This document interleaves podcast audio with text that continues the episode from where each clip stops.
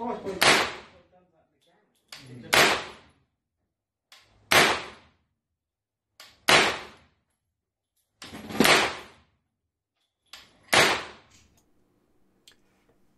how are you, mate? I'm good, Chris. You well yourself? Yes, I'm absolutely wonderful, and I'm Excellent. delighted um, that you've joined me to talk about one of my favourite things, a favourite thing that I don't don't do a lot. In fact, I haven't done it for ages, with the exception of this little baby, Very nice. which is uh, not the kind of same firearm that we're here to talk about today, but obviously being oh,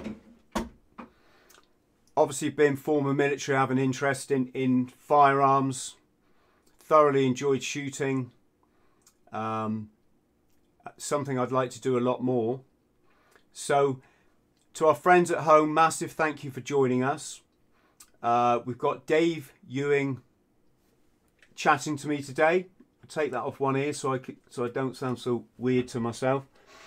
Um, Dave has a uh, Dave represents an organisation called Firearms UK, and I'm sure he's going to tell us more about that. And has a a um, blossoming Instagram channel. And yes, not just the fact that I like shooting weapons, but also I I think uh, there's a lot more to owning a rifle or, or, or any firearm that, meets the eye with respect to the way the world's going at the moment. Uh, I'm talking here about freedom. I'm talking here about tyranny. Um, it directly relates to the USA's Second Amendment, which is the right to bear arms.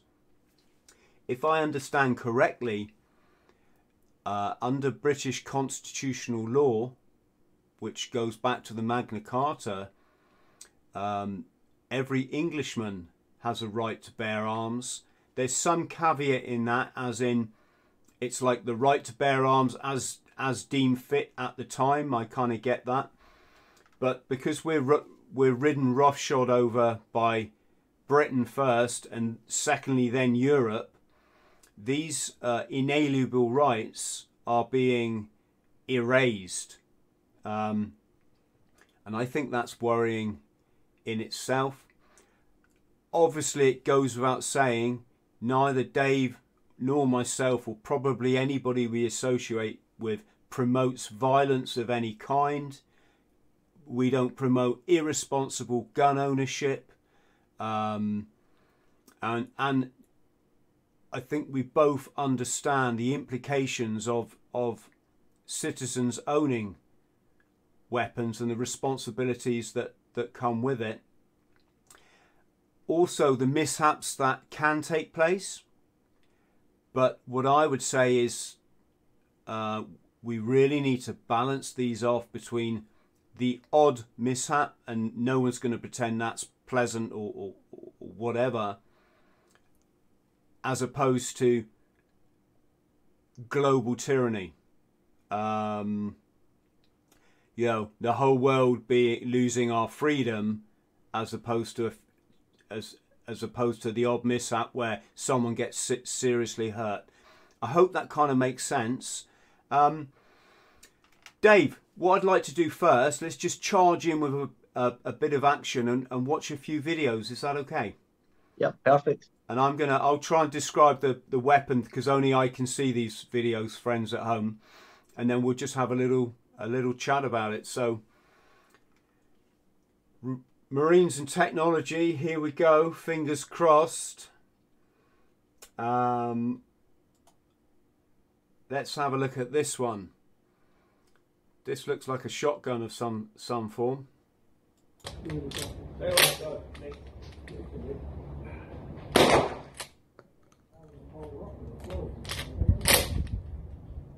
Okay.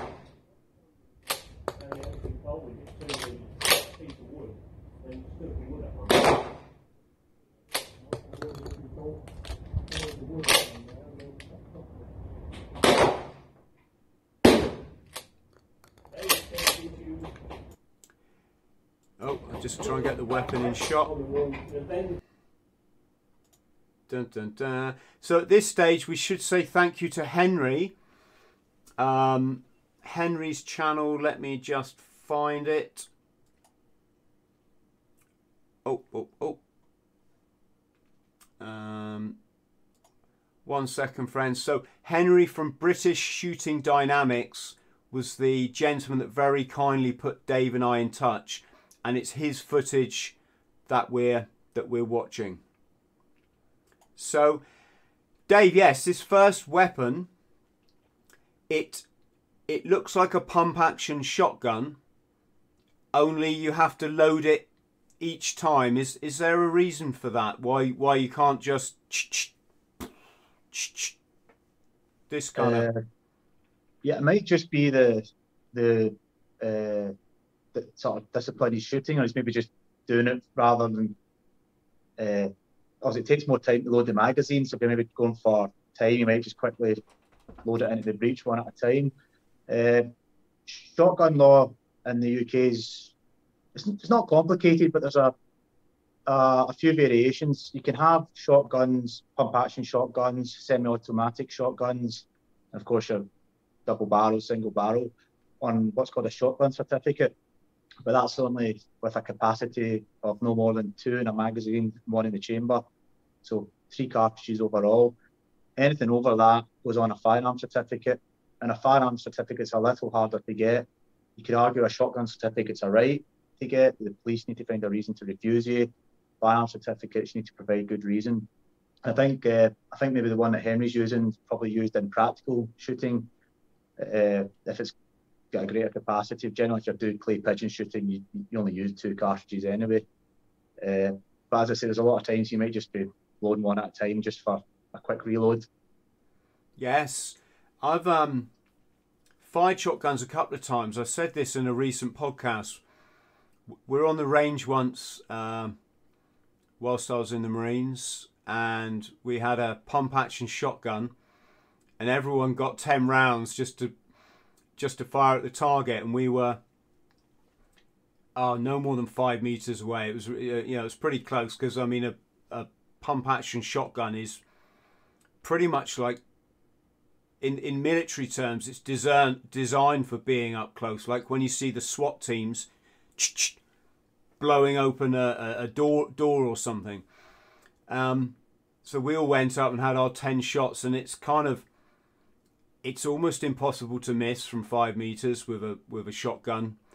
When the target is a figure eleven, so it's a a, a person sized uh, target, and then uh, one of our guy guys Paul went up and fired off his 10 rounds. Missed with all of them. By the way, it's uh, it's not as difficult to miss as you think. I've, I've, uh, it's amazing. Everyone thinks a shotgun just massive spread, but obviously that happens over a greater distance. So I mean, at close range, it is still quite easy to miss, you know. But Mm. uh, it's still, I mean, you still expect someone to hit most targets, but it can be difficult. Yes. I think I was telling the story the other day as well. My my friend said, "Chris, do you want to go shooting?" So I said, "Of course, I'm going to say yes." So we went out to um, uh, a mutual friend's farm, and he just handed me a 12 bore, and we were patrolling the grounds looking for anything basic that we could shoot and, and obviously eat because we're not uh, psychopaths. And um, I saw a pigeon come over, and I just thought, ah, pigeon pie. So I went up, fired one of the chambers, one of the barrels, and um, just one feather came spinning down. so I think that was the uh, the luckiest pigeon in the southwest at the time. Yeah. Oh, a, absolutely. I mean, it's when you've got like when you're shooting game and things like that, it can be really hard because they, they move a lot faster than you think, and you, you know it's it's a good challenge, which is why I always would recommend if people are going shooting, do a lot of practice with clay pigeon first, you know, because it's it's a really dynamic sport. For anybody watching, if if you want to hear more about uh, shotgun shooting or, or what's the actual name, Dave? Not skeet shooting, is it? When, what's the Olympic Olympic trap? It's called, isn't it? Yeah. Where they have the trap, it flings up the clay, and the, then the, the, the marks person has to to raise the the shotgun and shoot it. Well, we had Georgina Roberts, who's representing Great Britain at the, I believe it's the 2024 Paris Olympics. I, I don't watch a lot of television, so uh, forgive me if I got that wrong, Georgina. She's also the British shooting team coach. And we did a podcast the other day where she chatted with Robin Horsfall, who's a former SAS trooper who was in the Iranian embassy siege. And he's also a trained sniper, incidentally trained by the Royal Marines, which is uh, interesting that the SAS are trained by the Royal Marines. And that was a great chat. So, uh, for anybody um, watching, I suggest you look somewhere down my video list on my YouTube channel and watch that one. It was um, one, one of my most enjoyable podcasts yet. So, Dave, let's look at the next one, shall we? I'll try and explain what, what we're looking at. One second.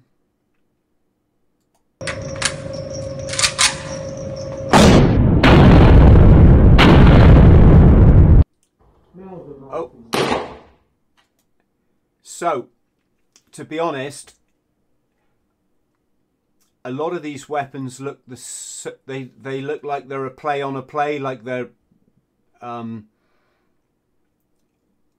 it also looks as though maybe they're trying to copy like an American counterpart, if that makes sense, but maybe switch things for legal reasons. So I'm guessing um, many weapons fired in this country are two two. Would I be right in saying that? Yeah, two two is probably a fairly common uh, caliber to shoot. It's used a lot in pest control, and uh, because of its relative low power, you know, a lot of small indoor clubs will shoot it, uh, along with other sort of pistol caliber rifles and things like that. Hmm. Uh, I think what you're talking about there is a lot of lot of modern two twos, and yeah, actually, I mean, a lot of modern rifles base themselves on the sort of AR-15 platform. So you got a lot of clones of that uh, type of rifle. Uh, a lot of people call them assault rifles. That's a, a personal bugbear of mine. It's can go into details later about what an assault rifle is, but they're not generally legal available in the States. And in Britain, it might visually, I mean, if I can show you my own one, people look at that and say it's an assault rifle. It's a 2-2 rifle. It is semi-automatic. We're allowed semi-automatic uh, 2-2 rifles in the UK, uh, rimfire, generally speaking. Oh yeah, sorry, rimfire. Uh, but this isn't an assault rifle. It's simply a modern rifle. And the reason that they're widely copied is is the ergonomics. You know, you've got your sort of fire controls, your magazine release close to hand. It's modern materials. You can adjust the stock very easily. It's just uh, technology moves on, and I think that's because it is such a uh, an ergonomic platform. It is widely imitated, and it is a is a very good platform. So you will see a lot of similar rifles, and to be honest, someone that should know what they're talking about, I can look at a lot of them and I couldn't tell you the exact manufacturer because they are, they're so similar. But it's a it's a it's a very popular platform, and as I say, the reason why is because it's a good platform. Yeah, I mean, don't let's not worry too much about specifics because a we're not nerds, we're not gun nerds, but also it's like I I used to fly. I represented the Royal Marines at fly fishing, and like I I could tell you what my fly for, fishing rod was. I couldn't tell you what that guy's unless he handed it to me. Oh yeah, Shakespeare. yeah. Couldn't tell you what, what weight it was, or you know what, whether it's a river rod or a lake rod. Probably could tell it was a lake rod because it, they um, they tended to be longer. But then again, they got salmon rods, which were even long. Why am I talking about fishing rods? Let's talk about. um, yes, the so two two would be uh, many many people would probably start with that weapon. And i'm thinking about people that used when i was young rabbiting was quite a popular thing especially if you did anything around a farm. If you're a farmhand you'd probably have a two two to go rabbiting and you'd have the big lamps. You shine the lamp on on on a field and when it makes contact with a rabbit's eyes the rabbit freezes like freezing in the headlights and then you shoot it sounds really uh, sounds really cruel, but it, as opposed to trying to shoot a moving rabbit where you might wing it in the leg and then it has to just limp away and die, it's actually quite a, a human humane way. And I hope it goes without saying, folks, we're talking about eating what we shoot here. This isn't just, you know, this isn't trophy trophy hunting. yeah. um, and if you eat meat, you should be prepared to kill meat. That that's I think that's a fair um, I think that's a fair thing to say. And also, Dave, it's it's a weird time, isn't it? Because people want to get you in trouble just for having conversations like this, and yet they'll go down to Tesco and pick something out of the freezer compartment, all vacuum packed, and they're like, "No, I don't, I don't want to know how it was killed." Yeah, it's. I think that there's a massive disconnect between the food on people's plate and where it comes from. You know, they, they are quite happy for someone else to do the dirty work and having discussions with uh, people. And it's quite interesting. You, you mentioned fishing. Uh, uh, he's a friend. I mean, it wasn't like a, a spiteful argument. It was a, a discussion, but it, it was criticising the fact I would go hunting. And he's like, "Yo, you're just doing it to kill," and you know, it's quite, it's quite. I was like, "You're being a bit hypocritical there. You eat meat, but he also asked him, "Do you have the same problem with fishing?" And he had no issues with people going fishing. It's the same thing. Why is mm. me going hunting with a rifle any different to someone getting a fishing rod, pulling a fish out of the water? You don't need to do it. You can go to the shops. Why have I got a bloodlust that the person fishing doesn't? You know, so it's there's a lot of hypocrisy there, and I think I, I don't know if this is an area to go down, but perhaps like vegans or vegetarians, I have no issue with them, make your own choices. But some people are so critical of meat eaters. And you're talking about rabbits there. Rabbits are a, an invasive species in the UK. I, don't, I believe I don't think they're a native species. And uh, they do an incredible amount of damage to crops. It costs millions of pounds, and that's with pest control. So, I mean, people, even if they don't eat meat, the things they do eat are protected. You have to shoot you know, you're shooting wood pigeons, you're shooting rabbits to protect crops and land for, for the things that you're eating. It's something we can't get away from. And I think the important thing you're saying is we do it ethically, humanely, and where possible, if you can make use of the meat, absolutely go for it. That way, it's it's not dying for nothing. It's uh, it's a it's a an area I think a lot of people really do need to be educated on, and hopefully they watch podcasts like this and they start to think about things like that. Yes, definitely. I think um, I talk a lot about plant based diet, but I try to eat plant based for health reasons. It's not, I mean, I would actually, I would say health reasons, and also when you see these factory farming videos, God, they're sickening the way the way these animals spend their, their final hours of life, well, actually spend their whole life if they're penned in a cage. Um, so you get people like Joe Rogan talk a lot about, you know, he, he doesn't eat that meat anymore. He will just eat game meat that, that he's hunted himself. I mean, there's a whole other argument again, which is is it unfair shooting an animal with? Well, of course it is. It's they, they haven't got a well, they've got a chance, but God, excuse me. Um, but yeah, I mean the odds are obviously in, in your favour, and I, I wouldn't dispute that.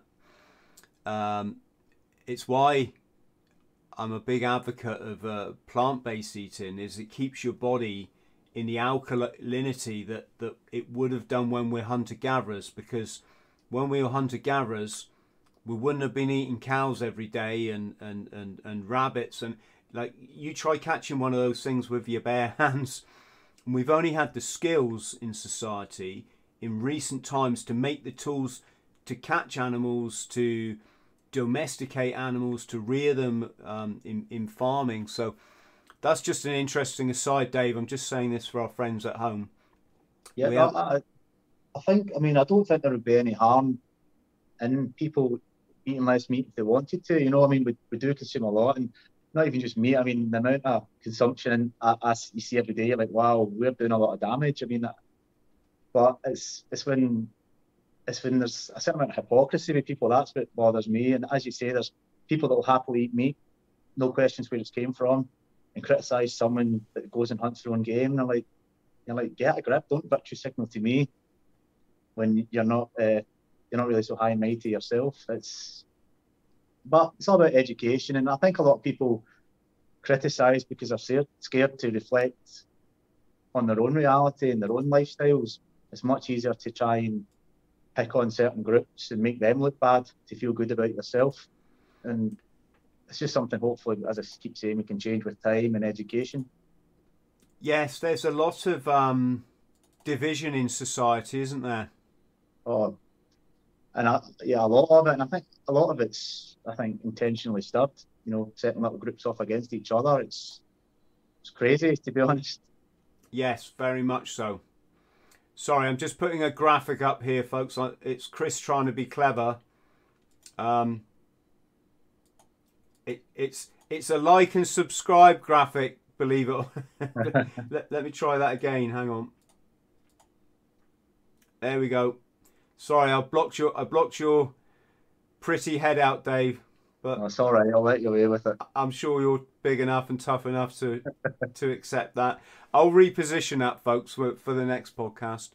Um, yes, interesting. It's all it it's it's all interesting. It's uh, I think people have got to start working together, but um, I think it suits these uh, madmen that control us all that we're all bickering and fighting amongst each other over you know what what what we eat and what color our skin is and you know what how we spend our pastime as opposed to really focusing on on this loss of freedom that we're all we're all experiencing but perhaps that's uh, yeah, it's uh, as you say, keep keep the masses bickering. They don't concentrate on the, the real issues. Yeah, it's uh, a real problem. yeah But it's, it's interesting that, I mean, there's a guy like George Orwell. I mean, I think he's very, obviously, quite well known for all his sort of works on, you know, government authoritarian, authoritarianism and things like that. And there's a sort of famous quote attributed to him that that rifle and the labourers for that, uh, yep, it's becoming reality, isn't it? But there's a quote that I think it's that, that rifle in the labourer's cottage or the shotgun in the farmer's house is the greatest symbol of democracy, and it's our duty to keep it there. And he's absolutely right. If, Yes. if people are trusted to own firearms, you have freedom.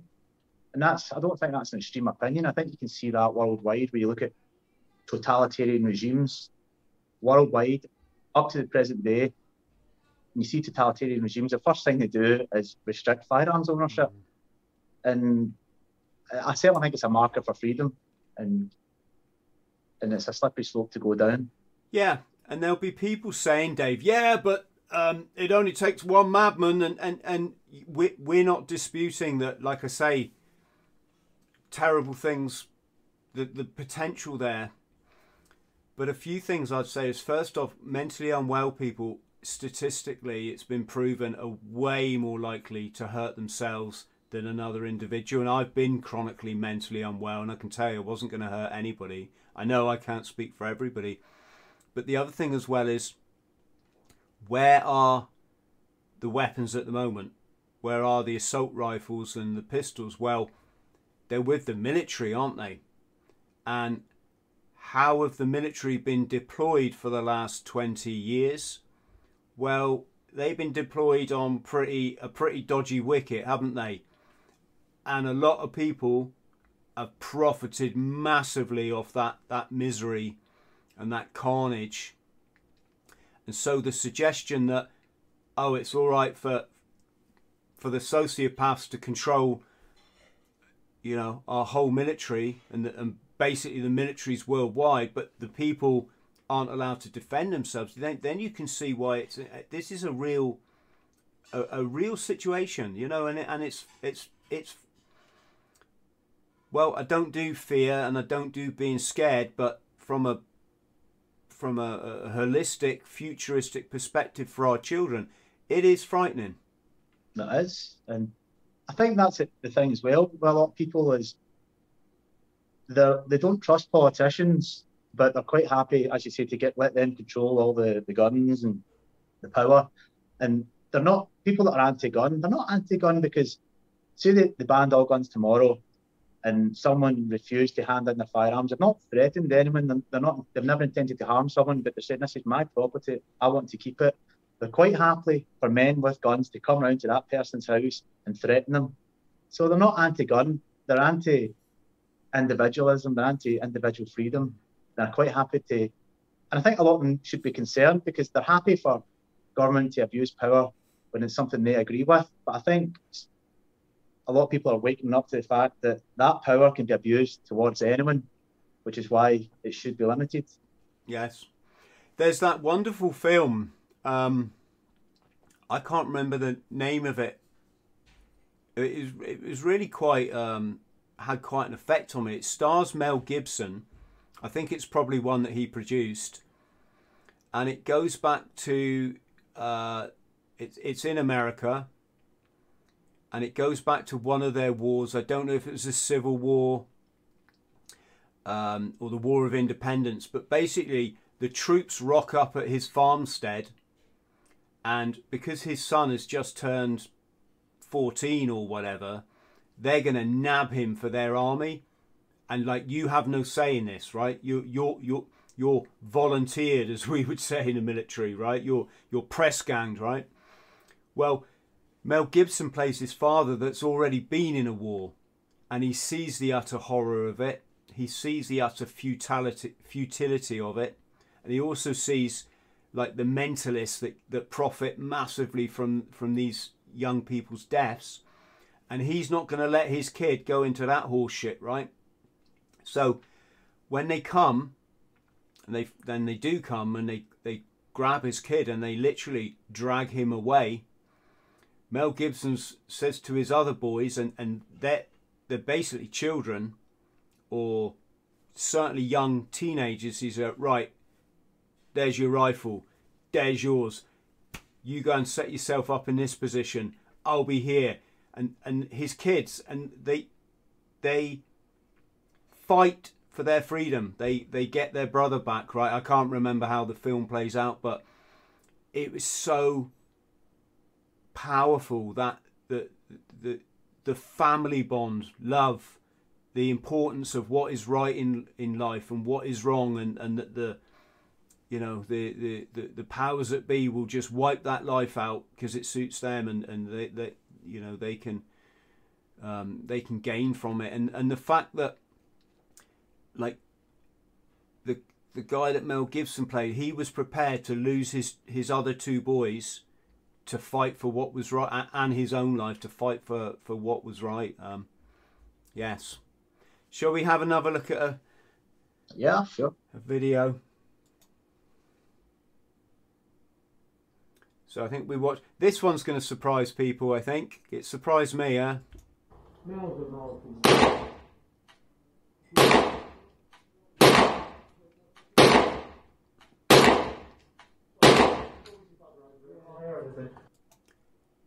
Right, so I'm going to play a little game here. For our friends at home, put in the comments what you think this rifle is. And I'm going to give you 10 seconds. In that 10 seconds, I'm going to sing a song. Sing, sing a song, sing it loud the whole day long. Sorry, sorry, sorry, Dave. I'm so sorry, mate. I, I wouldn't subject. Hey, hey, I sang to Robbie Williams. Can you believe it? Wow. he loved it. He he told me after the podcast, I was actually like the best singer that he'd ever heard. And had I gone down his route, I'd just be mega famous the whole world over. But only Yeah. circumstances were different, eh? Yeah, well, you know, got to make do with what you got. So, friends, by this time you've put your answer in the comments, and just a bit of fun. Don't go and delete your comment because that means you're a you're a killjoy. I thought this was a an um, M16 or or the the Armalite, and then Dave enlightened me that it's a different bore.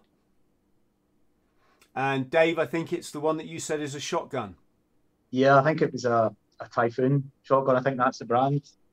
Yeah, so again, looks very similar to the AR platform, but it's, uh, it's a 12 gauge, 12 bore shotgun, you know, used in practical shooting, things like that. Yes, um, and it's even got a magazine on it. So I'm guessing you just load the shells in as normal, and it's sort of, I, I, I guess technically it's a pump action shotgun. If did, or was it automatic? Let me just check this again. I think it'll be semi-automatic. Yes, semi-automatic. Yeah. Could you just explain for for us then the difference between single shot, semi-automatic, and fully automatic? Uh, yeah, well, fully automatic's probably the easiest to explain. Uh, as you know yourself, hold the trigger down. It should keep firing until the magazine's empty. Semi-automatic, you'll uh, need to release the trigger every time, just like bang, bang, bang. And uh, single shot, bolt action, obviously you need to operate a bolt manually. Uh, we are allowed, I say, semi-automatic shotguns in the UK and semi-automatic uh, rifles of 2-2 rimfire caliber. And so we- we're allowed some fun toys, if you like.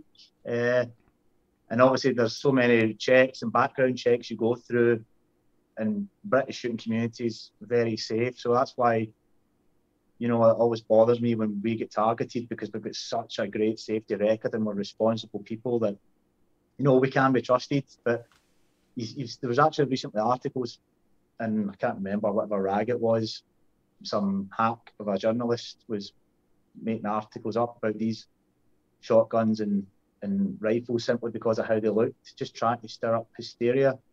And uh, that's the problem. People see these things and they do get worried about it and think, well, why do you need anything like that? It's just simply a modern rifle, modern materials, and it's used for sports. And it's a great sport, and that's why I'll always encourage people before you judge, give it a go. I guarantee you'll walk away with a smile on your face. Yes. There's something I want to talk about, but I don't want to say the word, Dave, so please don't say it. The reason is YouTube are very specific on this, this platform about in any way enabling somebody to do this thing to their weapon. And I'm just going to spell it. It's a B U M P stock, right? I'm spelling it, folks, because otherwise the software will pick it up. We're not we're not breaking any rules here, but the software pick it up. Then the video get flagged. Then the video has to be has to go off to be checked by independent checkers. The whole process can take anything up to three days, and there's no point just for saying one word. So I'm not I'm not trying to uh, break any rules here, um, and we're not going to tell you how you make one either because that's that is the actual rule. You're not allowed to teach people how to make that thing that i just said. But it's a way i believe that you can turn a semi-automatic weapon into a fully automatic weapon. And, and again folks not suggesting anybody does this. It's illegal uh, certainly in the united states. Um, you could probably get away with it in vietnam because i think you can do it anything, or certainly when I went to the Cu Chi tunnels, could shoot anything you want. Could shoot a M60 machine gun, you know, the old Vietnam, they called it the pig. You just go and you don't have to have any training. They just go, yeah, there you go, fire at that. I've It's, even um, heard, yeah, I've even heard like worse things that you can shoot in Cambodia, but let let let let's Oh. not let's not go Yeah. there. But apparently, this um this this stock that I'm talking about is like you make an alteration, and it just means your weapon can fire on fully automatic.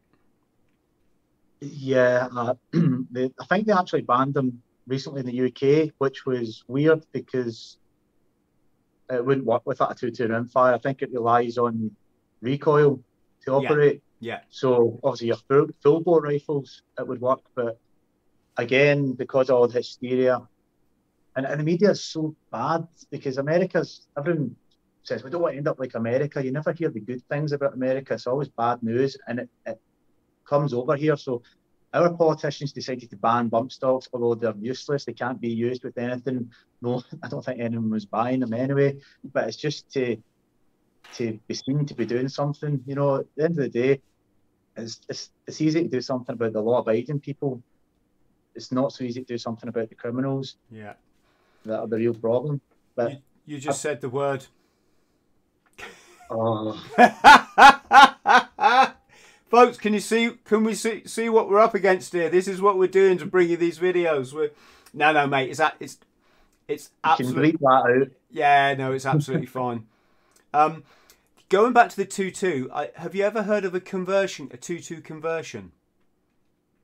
As in, you get a full bore rifle and you can put a two-two barrel in. stuff like. Yes, yeah, um, yeah. it's actually the working what we would call in the military the working parts. You take your SA80 for example, uh, you strip it down, you take the working parts out, so the firing mechanism, and you replace it with a 222 as opposed to a 5.56. And what it does is it, it converts the weapon to the lower caliber. So when you're doing training, um, like for example, when we train to go to the Northern Ireland conflict, and you do live firing exercises where you go out and patrol with live rounds, you go into a mock-up village and targets pop up, a bit like what we've all seen in the sort of um, Hollywood films. And of course, you see a target, you got to decide is is that a woman with a baby or is that a a, a rebel? I'm just going to use the word rebel.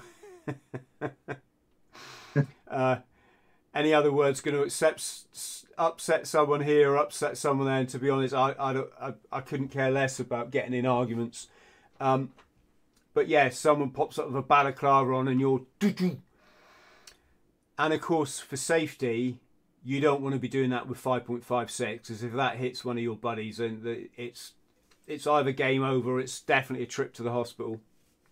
So yeah, you get these conversion kits. I just wondered if you'd ever heard of that before. Yeah, I think there's a, a lot of guys. Uh, uh, I'll just bring this up again. That's all right. Uh, what Don't they'll do is don't shoot. well, basically, uh, I think they can. It's like an upper they'll have, so they'll maybe have like the. Can I get this open here? Fun and games. So obviously, they've basically got the lower, and uh, they've got an upper. It's maybe a, they've got a two-two, so we can use it semi-auto, and then they've maybe got a two-two-three upper that they just swap round and you know put it back together. So uh, yeah, a lot of civilian shooters do it. Saves them buying a whole new rifle a, a lot of times, but it does each each uh, item will go on your firearm certificate. So uh, I think the, really the register, the way it works here is, I think pressure bearing parts are classed as licensed uh, or going certificates, so like moderators, uh, barrels, things like that. And it's interesting though, you could have a, I believe you can have a, a moderator for a 2-2 air rifle.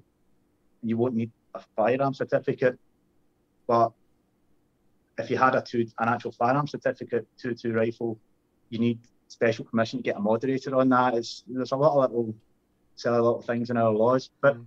to be honest, in a lot of ways, our, our laws are quite good. If the system was a little fairer, maybe changed a few laws. We, we don't really have a, a bad basis of a system. It's just it's been abused in some ways and it's gone too far. But generally speaking, our system worked quite well.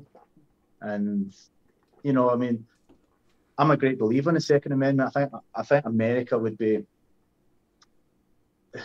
it'd be a mistake for them to really to, to go down the road we've went because as you see over the course of the 20th century an inch isn't long in becoming a mile when it comes to restricting freedoms that said although the american second amendment can trace itself to british legislation which you, you touched upon and we could go into that later later if you want uh, I think Britain we, we couldn't go back to having that. Certainly not right away. And I'm always in favour of adopting or making comparisons to like the Czech Republic, which has got fantastic gun laws and it's a European country, so we can all the people that get hysterical about America and say, well, oh, forget about America, let's look at Europe, and there's lots of great examples there. And I think that it's a way forward for us as a community to show, you know, owning firearms isn't a bad thing. It doesn't affect public safety. It can improve public safety in many ways, uh, and it can be implemented with a better balance between people with safety concerns and individual rights of people. Yeah, it's something I really advocate. And we're not talking about you know, everyone suddenly gets a, a bloody shoulder holster and and carries a pistol to work. We, we we're not we're not we're not saying that. We're we're more talking about the the drivers behind what what could arguably be called losses of freedoms. You know what what why why is it so important um,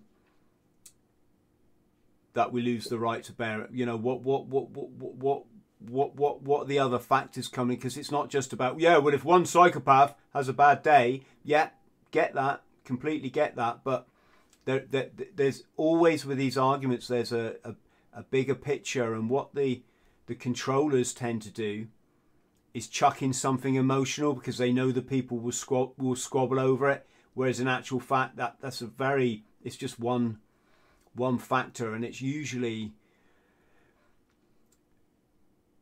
you know not that relevant to the bigger you know not not not not massively relevant to the bigger picture.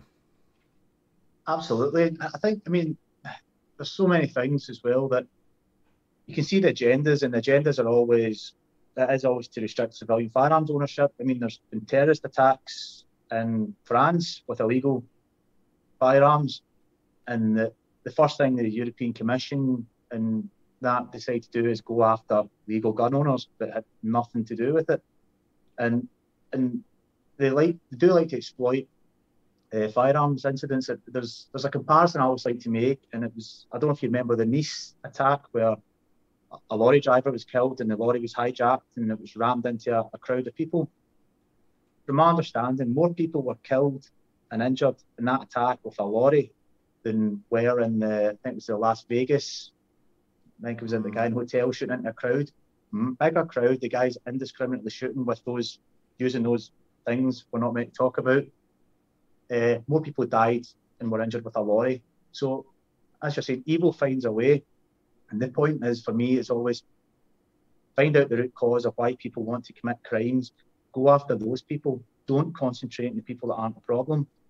But there could be all sorts of agendas where if you have a population that's scared, they might be more willing to give up some of their freedom. And uh, so, do governments not want to really solve the issues because mm. then that might mean they have to give up power. It's there's there's so many factors. It's uh, I don't know. I'm just going to say one thing here, Dave, and we'll we'll leave it at that because I'm acutely aware there'll be people watching now that are going, but, and it's like, folks, we get it. Sometimes things are not always what they seem. I think I think you know what I'm. The more astute amongst you will know what I'm talking about. That's all I'm going to say on the matter. Let's look at another. Awesome weapon. It's actually Christy something that's it's obviously military background, but it's something uh, as a sort of civilian shooting community talk about is we try not to refer to them as weapons because uh, we can't own weapons. They're not for they're not for personal protection, and, and the word weapons always kind of it's quite emotive. You know, it's a lot of yeah. people try and use it to instill fear. So it's uh, I know it's totally not intentional, and it's obviously the military background, but we always try to refer to them as like firearms, simply to try and avoid people being able to exploit the term. Like, look at all these weapons he's got, you know, and things like yeah. that. Because anything I own, it's not it's not a weapon. It can't. It's, it's not. The purpose isn't to use it as a weapon. It's for sport, and uh, it's, it's little things like that though that you can see the little subtle influences everywhere that mm. gradually I think can make people have concerns. I think you know? you'd be surprised if you knew how many times I've been. Uh, I I completely agree with what you're saying, right? And every time I say that word, I'm like, "Oh, said it again." And what it is is in the Marines, you're not allowed to call a rifle a gun, which to Oh. you guys is perfectly fine. You know, guns, da da da. In the military, it's a rifle, right? It, that's it. End of. Unless it's a shotgun, then you know Yeah. perhaps you can call that a gun. So, I it's because I'm struggling to think of a word that covers both the shotguns and the rifles without saying gun. Yeah. And no, I'm not military brainwashed, everyone. It's just, I don't know. It's um, or maybe I am. Maybe that's what it is. but yeah, No, no, really good point, mate, and I'm glad you picked me up on it. Um, isn't it funny that you know language is so powerful, isn't it? It is, yeah. I mean, it's so many. Let's say, I think since becoming a gun owner, that's what's really made me aware of of language in the media and how how certain you know the things are exploited and there's agendas at play and all that. Just because it could be something as simple as that, hmm. and all of a sudden people that aren't really in the know or aren't aware or don't shoot, they get all worried and concerned about things. And it's not just firearms and that it's applied there's so many things and uh, again it's going back to this division and all that kind of stuff you know just playing everyone off against each other but it is very powerful and it's something in a sailor community we're always trying to just move away from just to Yeah, well, it, it, it's it's very valid because uh, you know, weapon's only a weapon if you intend to go and hurt someone. With, with, Exactly. sort, sort of with you know, I, like I can. It's a little bit like in my sort of life. Um. And I try to d- deter people from using words like addict. Especially deter people from using words like smackhead and crackhead and all these disgusting terms that we we've allowed to creep into our vocabulary and, and people use them as though that's completely fine and the the way I would explain this is language is so powerful you know language is so powerful and oppression is so powerful if you went up to someone and said oh I heard your I heard your mother's a cancer right they'd go and they'd knock you out, right? And quite mm. rightly so. But it's fine to go up to someone with a mental health condition who's battling hard, who's who's suffered childhood trauma, and this is coming out in later life as as, as addiction, which is a mental health condition, and call them an addict. It's like, and then you're wondering why that person doesn't get better, why they then repeat the cycle and it's because you're using language about them that's just disgusting. Um, it's actually it's something I've never thought about but I, can see it it, it it sort of dehumanizes yeah, it I can- I can see dehumanizing. that, yeah. exactly. When people say, "Chris, oh, you you're an addict," I say, "No, I will." You know, even though it's the proudest thing in my life is being a drug addict, right? And and people either get that or they won't. If they don't get it, I always say you're probably not as far on on your journey as as some of us are. Um, if you could understand how absolutely challenging it is to have something put upon you that you didn't ask for, right? Which is a mental health condition, basically, driven by childhood trauma, not driven by drugs, which is what people think. Oh, well, you took the drug. No, no, no. Substances cannot cause addiction. That's like saying, uh, yeah, I've got this really fast car. It keeps making me have speeding tickets. I think people can can can understand that analogy, right? And um, it's so I say to people, you know, you call me best-selling author, call me pilot, call me a skydiver, call me a former Royal Marines commando, call me an international, um, you know, traveler, adventurer, call me an inspirational speaker. Why do you pick addict? Out of all those things you could have described me as, why, why, why, Why is it that, that you know? And I'm not doing it to be facetious. I just just put it back on people and make you think. Ah, yeah, no, I hadn't thought of that before. And it's society is set up to just stigmatize groups, and this this this is what you're finding, Dave, isn't it?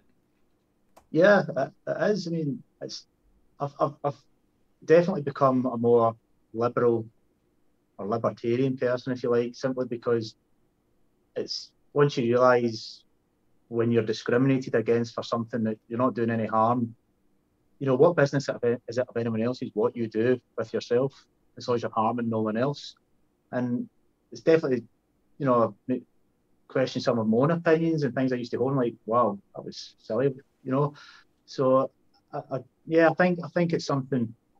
Just again, people need to really reflect on themselves and why why they think they should be able to tell everyone else what to do. And it's interesting as well what you're saying that all those accomplishments, it's the sort of maybe a negative thing people are, are judging you on and, and, and maybe not understanding why or what's going on.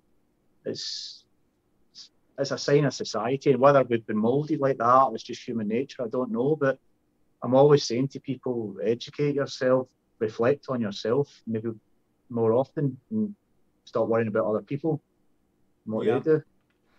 Yeah, I, I, I mention this sort of thing in my when I'm doing podcast day because for me, like I say, it's a badge of honour. Mother Nature decided that I was the one she was going to put this challenge on, and off the back of it, I've I've come through and achieved every single goal that I ever dreamt of. I've done everything. I'm the only person I know that's done everything on my bucket list, and then I just write another bucket list and I do that as well. Um, Yeah. And so I can't see any of my life experiences being negative. I've also got the most perfect little boy that I just never dreamed I could. I never dreamed I'd be the father of a lad like that. Um, and so my argument is I've obviously made all the right decisions in my life, right? Because Absolutely. because no one will would take him away from me, right? But for people that are still struggling or in the thick of addiction, I think we all struggle with it our whole lives, if I was honest. Um, but people in the thick of it, one of the things that holds you there is negative self-image. You know, it's it's it's this loss of a sense of self. It's feeling second best, or or and how how are these these individuals supposed to recover when the people that love them allegedly are calling them names? Oh yeah, my brother's an addict. It it it's just horrible. It's just anyway. Friends at home, sorry, but this is a chat between two mates, and this is the sort of stuff mates mates chat about, and uh, I I I think it's um we can all get something from it. So if I use the word firearm, it that's is is that a sort of more, or is that that's that's also sort of got connotations, isn't it? Yeah, It's only that I suppose- don't I don't know what the next video is going to be, whether it'll be a pistol, a crossbow, or a well, I kind of do, but well, I mean, what's the preferred I terminology? judge, you know. Sorry. What's the preferred terminology? honestly, I would I would just say firearm. I mean, it's a kind of catch-all. I mean, Hmm. there's there's probably all sorts of obviously like oh you've got shotguns. What about shotguns? Shotgun certificates. But I think generally speaking, that a firearm's good enough. It covers everything without too many sort of negative connotations and things like that. It's, it's certainly my preferred term. But Yeah. you know, by all means, you say what you like. Uh, no, no, no. It's. I think it's good you point it out. Right. Let me go back to the video. I sometimes forget to put the video on when I'm playing it, and people must be wondering. Ah,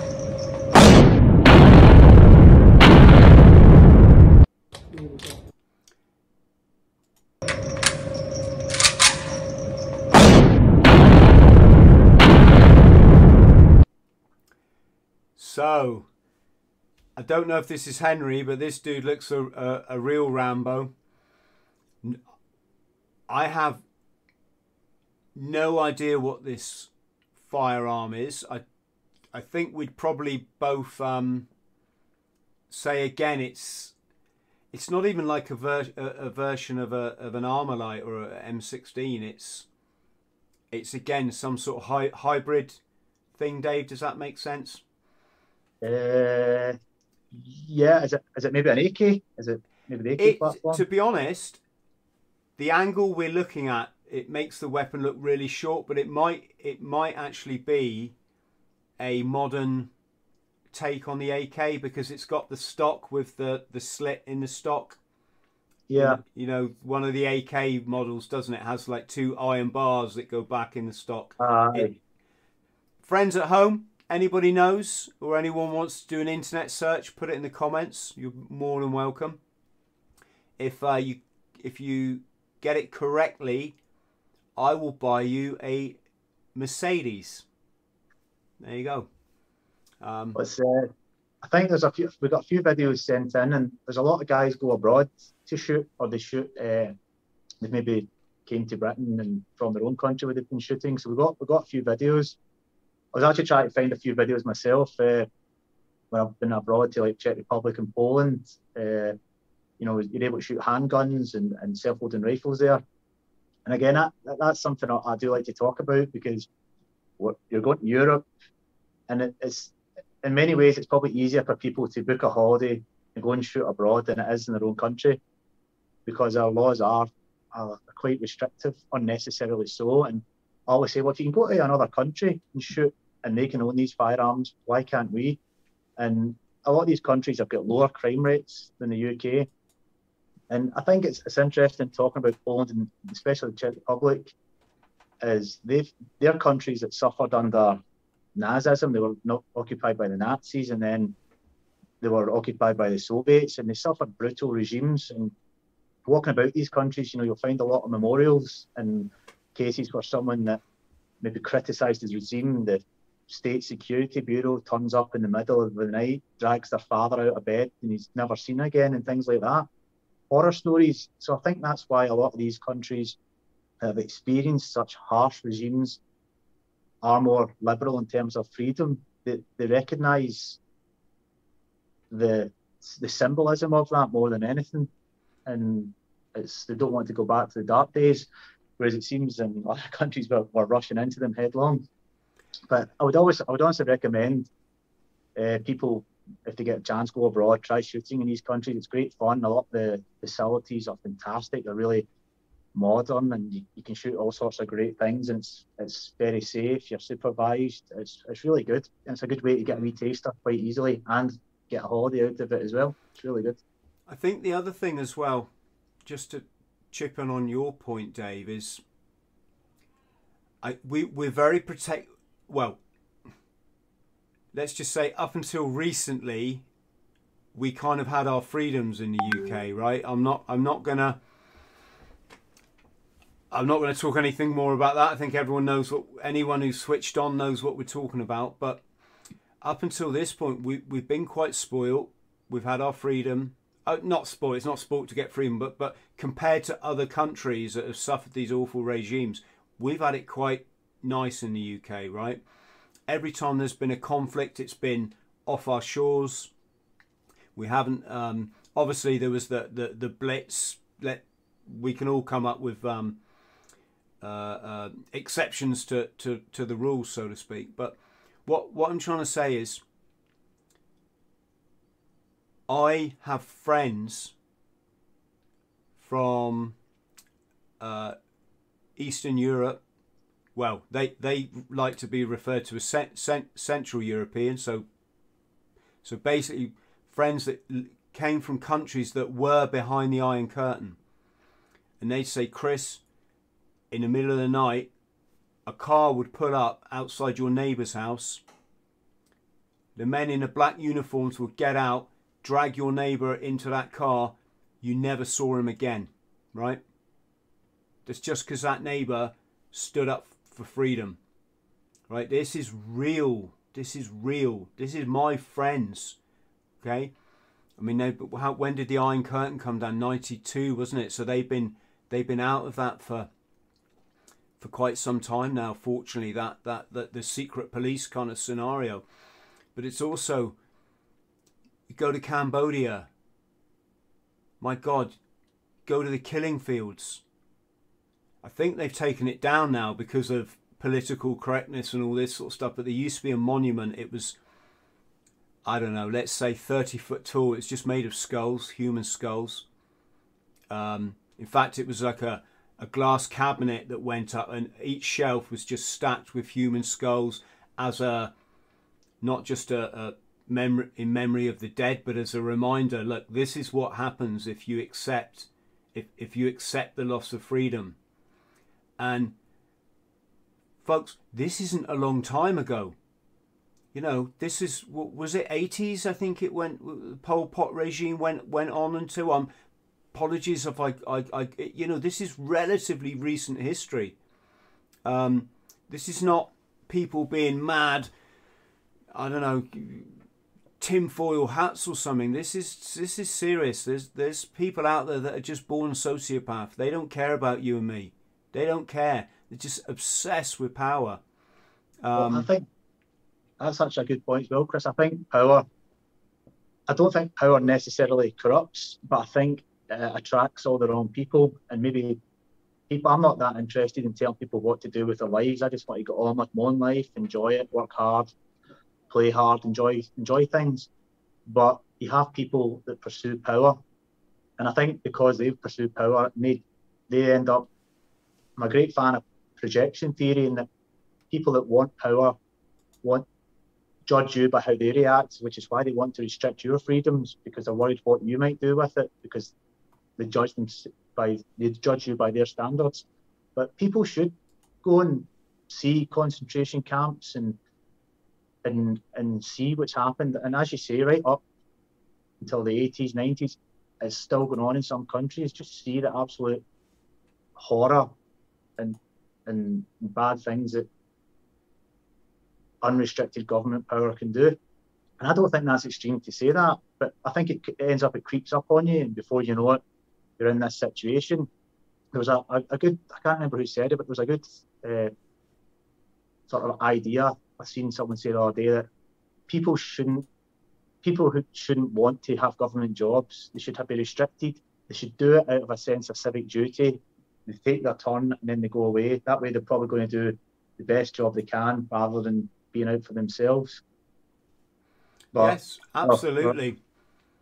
Oh, absolutely. Sorry, I keep keep taking us away from firearms here. Sorry. well, no, I mean it's it's all relative, and and I think part of the problem is um, when you start to compartmentalize society or segregate this issue from this issue as though it's just two different things.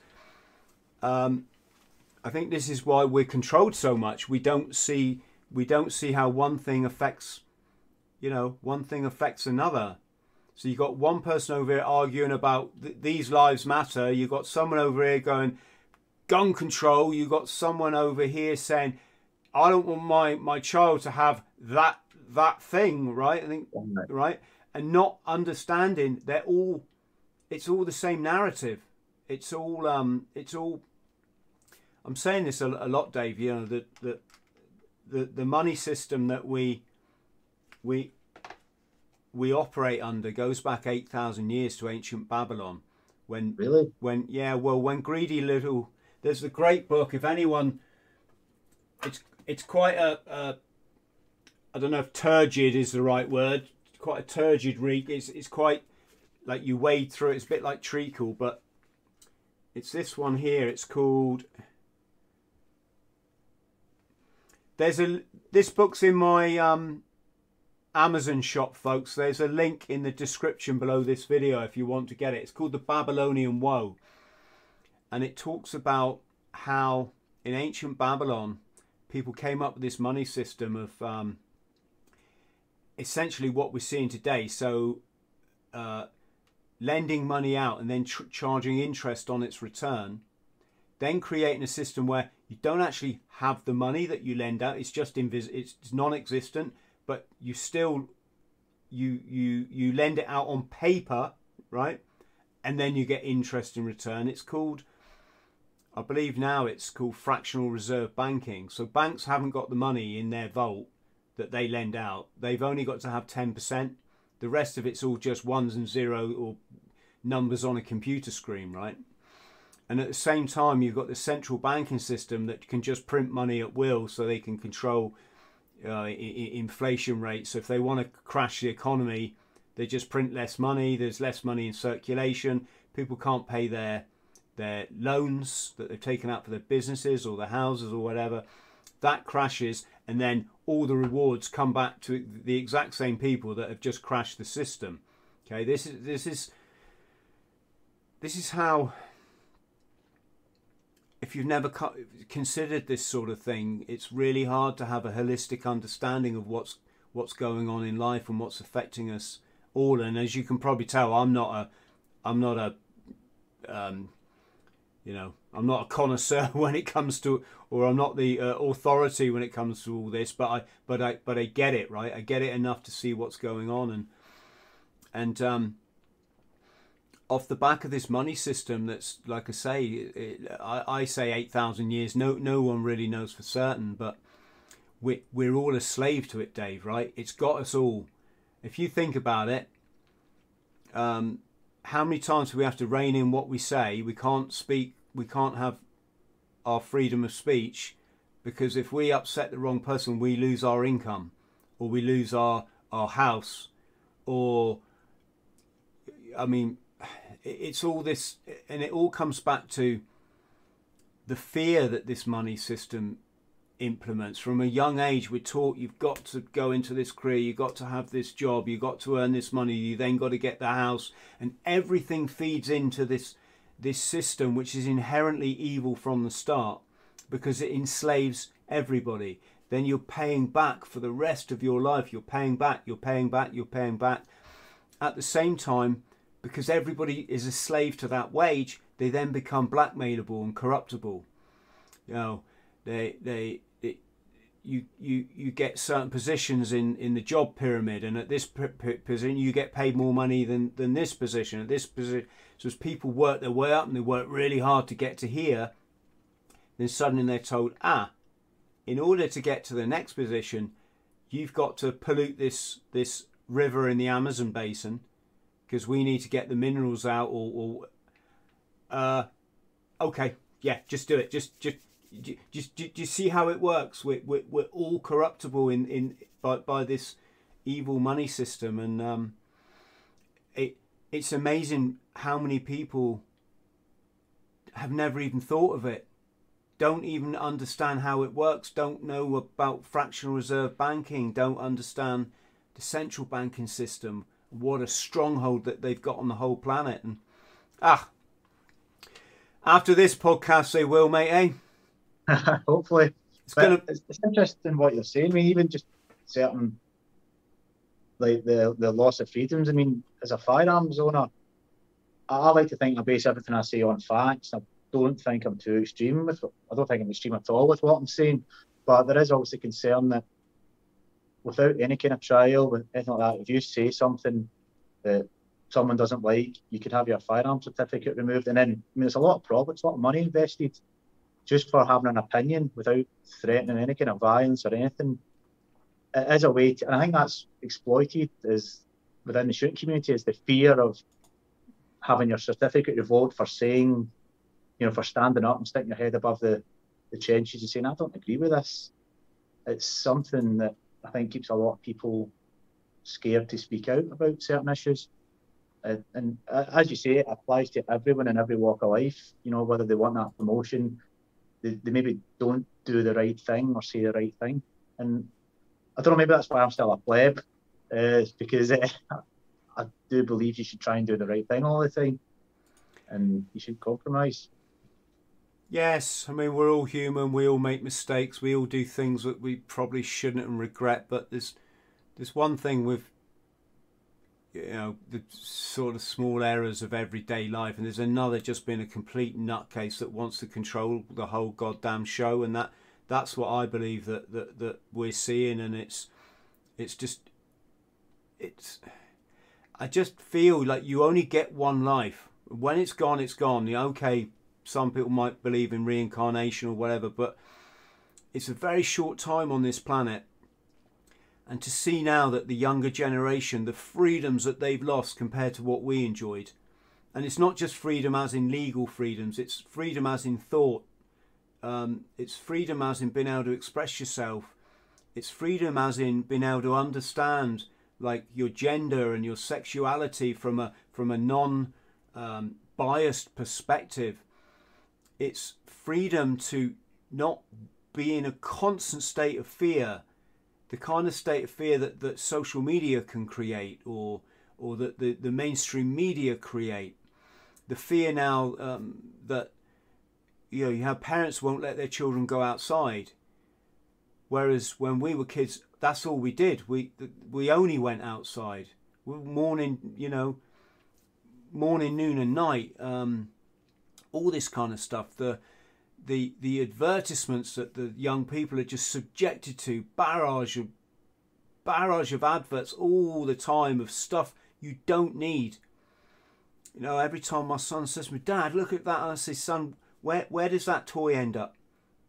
In the sea. Yes, the plastic from it, it will be used for one day, if that. Then it will be put on a shelf and never used again. And even if it's a favourite toy, it won't be used longer than a year. Right. Then it's junked, it's trashed, goes into landfill. That plastic seeps through the, the soil, ends up in the sea sun, killing all the fish. What do you want when you grow up? Do you want to see beautiful fish and go and be able to catch a fish? Or do you want five minutes with a rubbish toy that, you know, this, we're trying to, when you take a child in a shop and they see these magazines and they got the plastic toys stuck to the front, they, they just want, they're, all- they're all at children's height. Of course, Aye. of course they're going to want them. And we're not kind of, you know, we're not fascist, Dave. We don't like not let our son have toys or stuff like that. But we just try to try to work through it a bit, and not just for him, but for us, because we're all we're all wasteful in this life, and we all do stuff that we don't need to do. And ah, Well, have you ever seen the film They Live? yeah, oh, massively, yes. I think, I mean, I think we're very fortunate. You know, we have all this stuff. But to me, he puts the glass on. It's, it's like consume, obey. Yep, absolutely. I, I think there's quite a bit of merit to that. Dave, you've turned in, think. you've turned into a skeleton, mate. Oh no, you're on to me. Yeah. We've got one. Do you want to explain for our friends at home what what that film's about? Yeah, sure. It's uh, Is it Roddy Piper is the star of it, or am I? is Rowdy Roddy, isn't it? Aye, and uh, Keith David. It's a it's a John Carpenter film, and it's basically. I've not watched it for a while, but it's like this guy. I think he's down. He's luck. He's looking for work, and he ends up. He's aware that something doesn't seem quite right. He's kind of like you know he's just seen all these kind of weird little things happening, and it ends up. A lot of people have probably seen there's an episode of South Park that kind of takes takes a mick out a bit uh, with a couple of the characters, but it's basically there's a scene where he ends up he finds these sunglasses and he puts them on and it lets you see the world as it is. And you know, if you looked at a billboard advertising something, it's as you're, as you're saying, you know, it's something you don't need. It's like you know, you put the glasses on. It's like consume, spend money, stay asleep. Be obey. brainwashed. Yeah, and it's, it's as if there's I think it's like a signal get put out by these sort of aliens that run the run the world, and uh, there's a signal getting put out, and you put the glasses on, it lets you see through the signal. It's a good film, I. I mean, obviously it's a it's a film, but I think you can look at it and take something away from it that, all right, it's maybe not aliens, but you know there is people that they want you to buy and consume and not again not reflect, stay asleep and all that. I think there's, there's merit to it. It's, it's a good film, if nothing else. It's by John Carpenter. He's one of my sort of favourite directors. So I would say it's a good film to watch. But yeah, I think there's a there's a bit to it. Definitely. Um, brother, just one second. I just had. Um, I don't want to start an urban rumour here and get the country in turmoil, but I've just been told Prince Philip's died. Um, so I might have to edit this bit out if he hasn't, but Do you know oh, what, well. actually? Prince Philip, uh, around when the handgun ban was happening, I think he was one voice of, obviously, I think he's well known for speaking his mind, you know, but he made a point that when they were banning handguns, he said, well, what if someone went and battered a lot of people to death with a cricket bat? Would you ban cricket bats? And he was derided for it, but again, it's, it's a fair point. You know, it'd be Oh, Oh. a shame. So, um, do we want the Evening Standard, the Daily Mail, or the Mirror? They're all as bad as each other, aren't they? Um, let's go for the Mirror. Bear with us a sec, folks. Sorry, Dave, to interrupt you. It's just this is kind of a bit historic, isn't it? Let's have a look. Absolutely.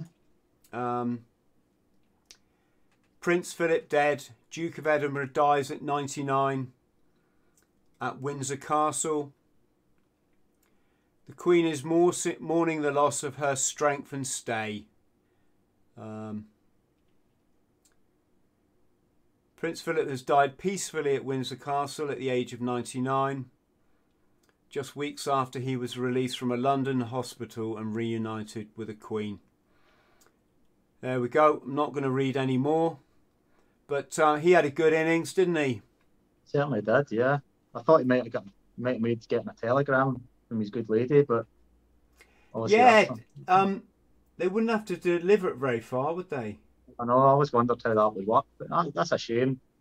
I mean, I think for all whatever you think about Rod, I always thought he was quite amusing, and sometimes you know he spoke his mind. So that's a, it's a bit of a shame. Yeah, there's in there's always going to be two sides to well, there's probably multi-dimensional sides to every story and every personality, and it's not going to suit everyone. Um, there was talk a while back that the, this World Wildlife Fund that he was the patron of um, was just so all the rah-rahs could go and shoot the endangered species, so they knew where where they all where they all were. Um, sorry, folks, I'm not being flippant. It's just I'm not a guy that takes death seriously. We're all going to die. I'd rather celebrate life and uh, and uh, and smile. So you're not going to get you're not, not going to see me too upset about someone that I I never even met. Um, it's just the way it just just the way it is in this house. I'm afraid. I actually met him once. Okay, right. No, cry. You, you can cry now, Dave. I don't know. No, I didn't. It was a long time ago with a, a youth organisation I done. It Her Majesty and uh, the Prince. And uh, I think we all looked quite, we didn't have nice, nice uniforms as some of the military ones. So uh, uh, he kind of ignored us. But Her Majesty came over and uh, she said something to me, you know, and I was like, uh, aye, because she was so well spoken. You know, I'm this wee Scottish guy. I didn't really understand it at first. I just went, uh, aye.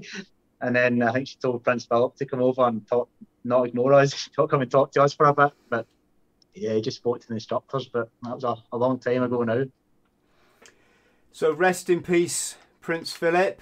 Um, Dave, just let's finish off with talking about this wonderful weapon, and Yeah.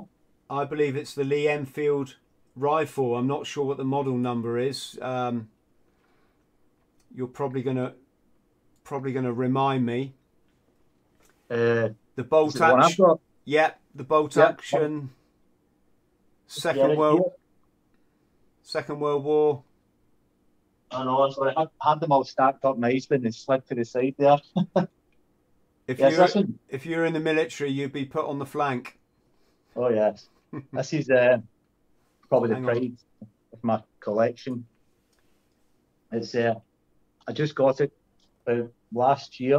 Uh, I've, I've only shot a couple of times now, but it's just wonderful. I think it's more for the history than anything else. It's a Lee Enfield SMLE or Smelly. Uh, it was made in 1918. I think it's a BSA model. Uh, but yeah, love it. It's just a great piece of history, and these are things you, know, you can own rifles like this in the UK. Uh, they're great fun to shoot, but for me, it really is the history. I mean, this is if this could talk, where's it been? It's been used World War One, maybe across the British Empire, possibly the start of World War Two. You know, just a wonderful piece of history, piece of engineering, and that's that's part of the fascination as well about shooting. It's not necessarily, you know, it's, it's the history and the engineering that goes with it. It's, it's you know it's a big package. You know it's not necessarily actually shooting. A lot of people collect because you know it's as I say it's something that some people like cars, some people like guns, but uh, you know if you're ever interested in things like this, you can own them, you can shoot them, and there's there is a few about. So you know, if, How- you, if this is your thing, get involved. How come it's in such good condition? It, look, it, it literally looks brand new. I'll try and put it up just to, I don't know if you can see, but uh, why is it in good condition? I don't, I don't know. Maybe it hasn't seen much action. Yeah. I really wish I could. Uh, I don't know if I could eventually look up the serial number and find out who's used it and where it's been. But uh, I mean, it is. It's in wonderful condition, and it's. I mean, the action itself, it's nice and tight. It doesn't feel like it's been used too much, but uh, it's a So- wonderful firearm. So this was um, standard issue in the British Army prior to the SLR, I believe. Uh, in a way, yeah. So, you know, you need to ask a real expert when it comes to all the different models. But uh, yeah, so I think this was sort of, I think it was about 19, early 1900s. This model came in, and you'll you'll often see, uh, obviously, if you look at the sort of muzzle, the number four Enfield two sort of was standard issue during World War Two. This was replaced, I think, at the start of World War Two and the SLR replaced the number four Enfield, I think, in the 1950s. So, but a variation of the, the Enfield, I think it was the Enfield Enforcer, which was re- rechambered to 7.62 NATO, same caliber as the SLR. Uh, it was in service up until I think the 80s when it was replaced by the Accuracy International. So, uh, yeah, the Enfield. I mean, I think even in India, still in use with their reserve forces. It's these rifles are, are fantastic, but uh, the number four, I think, was just easier to uh, manufacture. Obviously, during wartime, it was a bit simpler. I think maybe a bit cheaper, but uh, yeah, great rifles. and um, 7.62? Uh, well, this is a, a 303 British. This is Ah, uh, eh, Lee yeah. Enfield 303, of course. But, yeah, but- th- 303 is the imp- imperial measurement, Yeah. isn't it? What? uh, a lot of them, I think uh, you do get ones that were rechambered for 762 NATO. So I mean, a 303, I think 7.7 millimeters. I think maybe not. But, Yeah, uh, I'm, I'm never. I'm. I'll be honest. I'm not good at maths at the best of times. Um, but yeah, it was a heavy slug anyway, wasn't it? Heavier than five point five six is what what we're saying. Well, that's uh, that was all through the why uh, firearms have, have changed. Obviously, during earlier conflicts, you had a full power cartridge, and then oh, you could talk about the history all day, but Hmm. eventually, obviously, we're now at the sort of five five six, and I think a lot of military forces are going back to a slightly larger ca- uh, caliber or sections will now have like a, a designated marksman or something like that with a a 7.62 simply because the ranges they're shooting at, the 5.56 just doesn't have the range or the knockdown power. It's, you know, it, it, it can trace its lineage back to World War II when the, the Germans uh, manufactured the STG 44. I Don't know if you're familiar with that. It's, No, it's like- no, I'm. I'm not. I was, I was, you could really say it was the world's. It's actually where the name assault rifle comes from. I think Sturmgewehr, which means assault assault rifle, and it basically I think they cut down the full full bore uh, Mauser cartridge, and they shortened it, and they used it in that that firearm. You can actually get a two two rimfire version in the UK now. It's, it's semi-automatic, but uh, yeah, so that, that was actually the, the first assault rifle, and that's where the term, if you're applying assault rifle, it should be a select fire firearm, uh, so full automatic, semi-automatic, and it fires an intermediate cartridge. Uh, so it's not full bore, full power 7.62. So the 5.56 is generally considered intermediate. But uh, yeah, as I say, a lot of forces are now kind of going back the way because uh, I think they're finding the conflict ranges just the 5.56 doesn't cut it. Maybe that's probably something you might have more experience with than myself, obviously. But Yeah, no, you you. Uh, uh, apparently, what they found out in Afghanistan, and this is just what I was told. I, I don't I don't know how much merit is in it, but when they were fighting fires that were high on on some kind of drug, that the five point five six wasn't stopping them. They just kept coming. Um, obviously, it depends where you hit someone with a five point five six. Uh, but yeah, so they've gone to this. Oh, it's a, it's a fantastic looking weapon. Again, friends, somebody I always forget the name of it, but it's a it's it's a 7.62 but it's a short version so it's good for close combat so you don't Right. you know because obviously the SLR the length of the barrel meant you couldn't swing it around in confined spaces Uh-huh. in addition SLR wasn't fully fully automatic but this weapon is both of those things it looks it looks yeah looks like it's gonna Yeah. do the job it's designed to do funnily enough um, you use the Enfield 303 in the Marines in training, but you use it for the swimming test. So Right. yeah, you for the for the battle swimming test that every every Marine has to pass, you go up to the high diving board. You're wearing uh, combat combat top and bottoms. You've got uh, um, webbing on with two ammunition pooches, as we call them, pouches. In each one, you've got a house brick, so it's quite quite heavy. And strapped across you, or strapped over your back, you've got the Enfield 303, and you have to jump off the high board. You sink to the bottom of the pool, then you have to really swim hard to get to the surface because you weigh so much. Once you're on the surface, you've got to swim down the pool, swim back up. Then, without touching the side, you've got to take the rifle off, hand it to somebody to simulate, for example, getting into a life raft or getting into a boat. You hand it to the to the guy. Then you've got to undo your webbing, and you've got to get out of that all all while swimming. And you you hold that up to the guy, and then when he's grabbed it, you swim away, and you have to tread water for for ten minutes. Wow. And for for guys who've got good buoyancy, it's fair. It's it's they pass this first time. For people like me who are a bit bit of a skinny Jim, who sink to the bottom of swimming pools, um, it's a hard test to pass. Imagine. But they to give that a go right enough. I think the heights would be the worst thing for me. I don't mind water, but that sounds like a cool challenge. Yeah, but they give you the old 303. I don't I don't think it's got all the working parts in because it obviously they'd go rusty, but it's obviously Ah, it, it's certainly got the barrel on it and everything. Um, Uh-huh. Yes. Dave, listen, you've been a wonderful guest. Awesome. Um, Not thanks for having me. well, not just to talk about um, firearms and shooting, but also the the the, the, the bigger picture. Um, you know, it's. Think we need more people that are awake.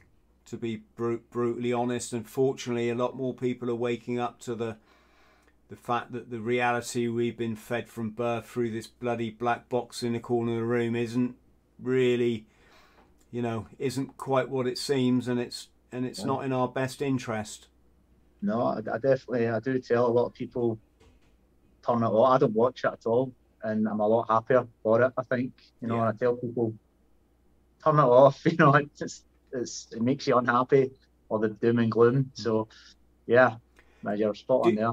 do you need to promote your club at all how i don't know how that works Uh, well, all, all I would ask is uh, if there's anyone interested in taking up sports shooting in the UK, check us out on Facebook or we've got a website. If you've got any questions about the process or concerns, you know, contact us because really ultimately we just want to increase the number of responsible firearms owners in the UK. And obviously, with that, you hope you've got a better voice when it comes to making positive changes. So, if you want to check us out, uh, Firearms UK on Facebook is probably your best bet, or firearmsuk.org is our website. yeah Any questions, queries, more than happy to help you out. We, we do it all, you know, it's not no charge, right? We just want to encourage people to get out there and take up this wonderful sport. So please check us out. Brilliant i'm just for your info i'm just showing them your instagram page so Awesome. there you go Oh, yeah. By the way, we're on Instagram and Twitter as well. So if it's easier for you to drop us a message on there, go ahead. Always, always here to help. we'll put your your links below the video so Smashing. dave ma- massive thank you again to everybody at home massive love to you all I hope you found this as fascinating as I have. If you could please like and subscribe. Wait, wait, I'm going to get my graphic. Dun dun dun. Look at that. If that's not enough to make you want to join the channel, then I'm, I'm going to go gardening. Look after yourselves, and we'll see you in the next one. Dave, if you can just stay on the line while, while I play my outro, and then I'll I'll uh, thank you. I'll say another thank thank you to you.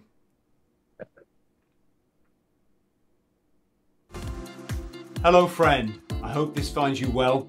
My name's Chris Thrall. I'm a former Royal Marines Commando, and I fought my way back from chronic trauma and addiction to live, work, and travel in 80 countries across all seven continents, achieving all of my dreams and goals along the way. Now I pass my simple system on to other people, but I can only help you if you like and subscribe. So please do so because you get one life, and if you live it right, one is enough.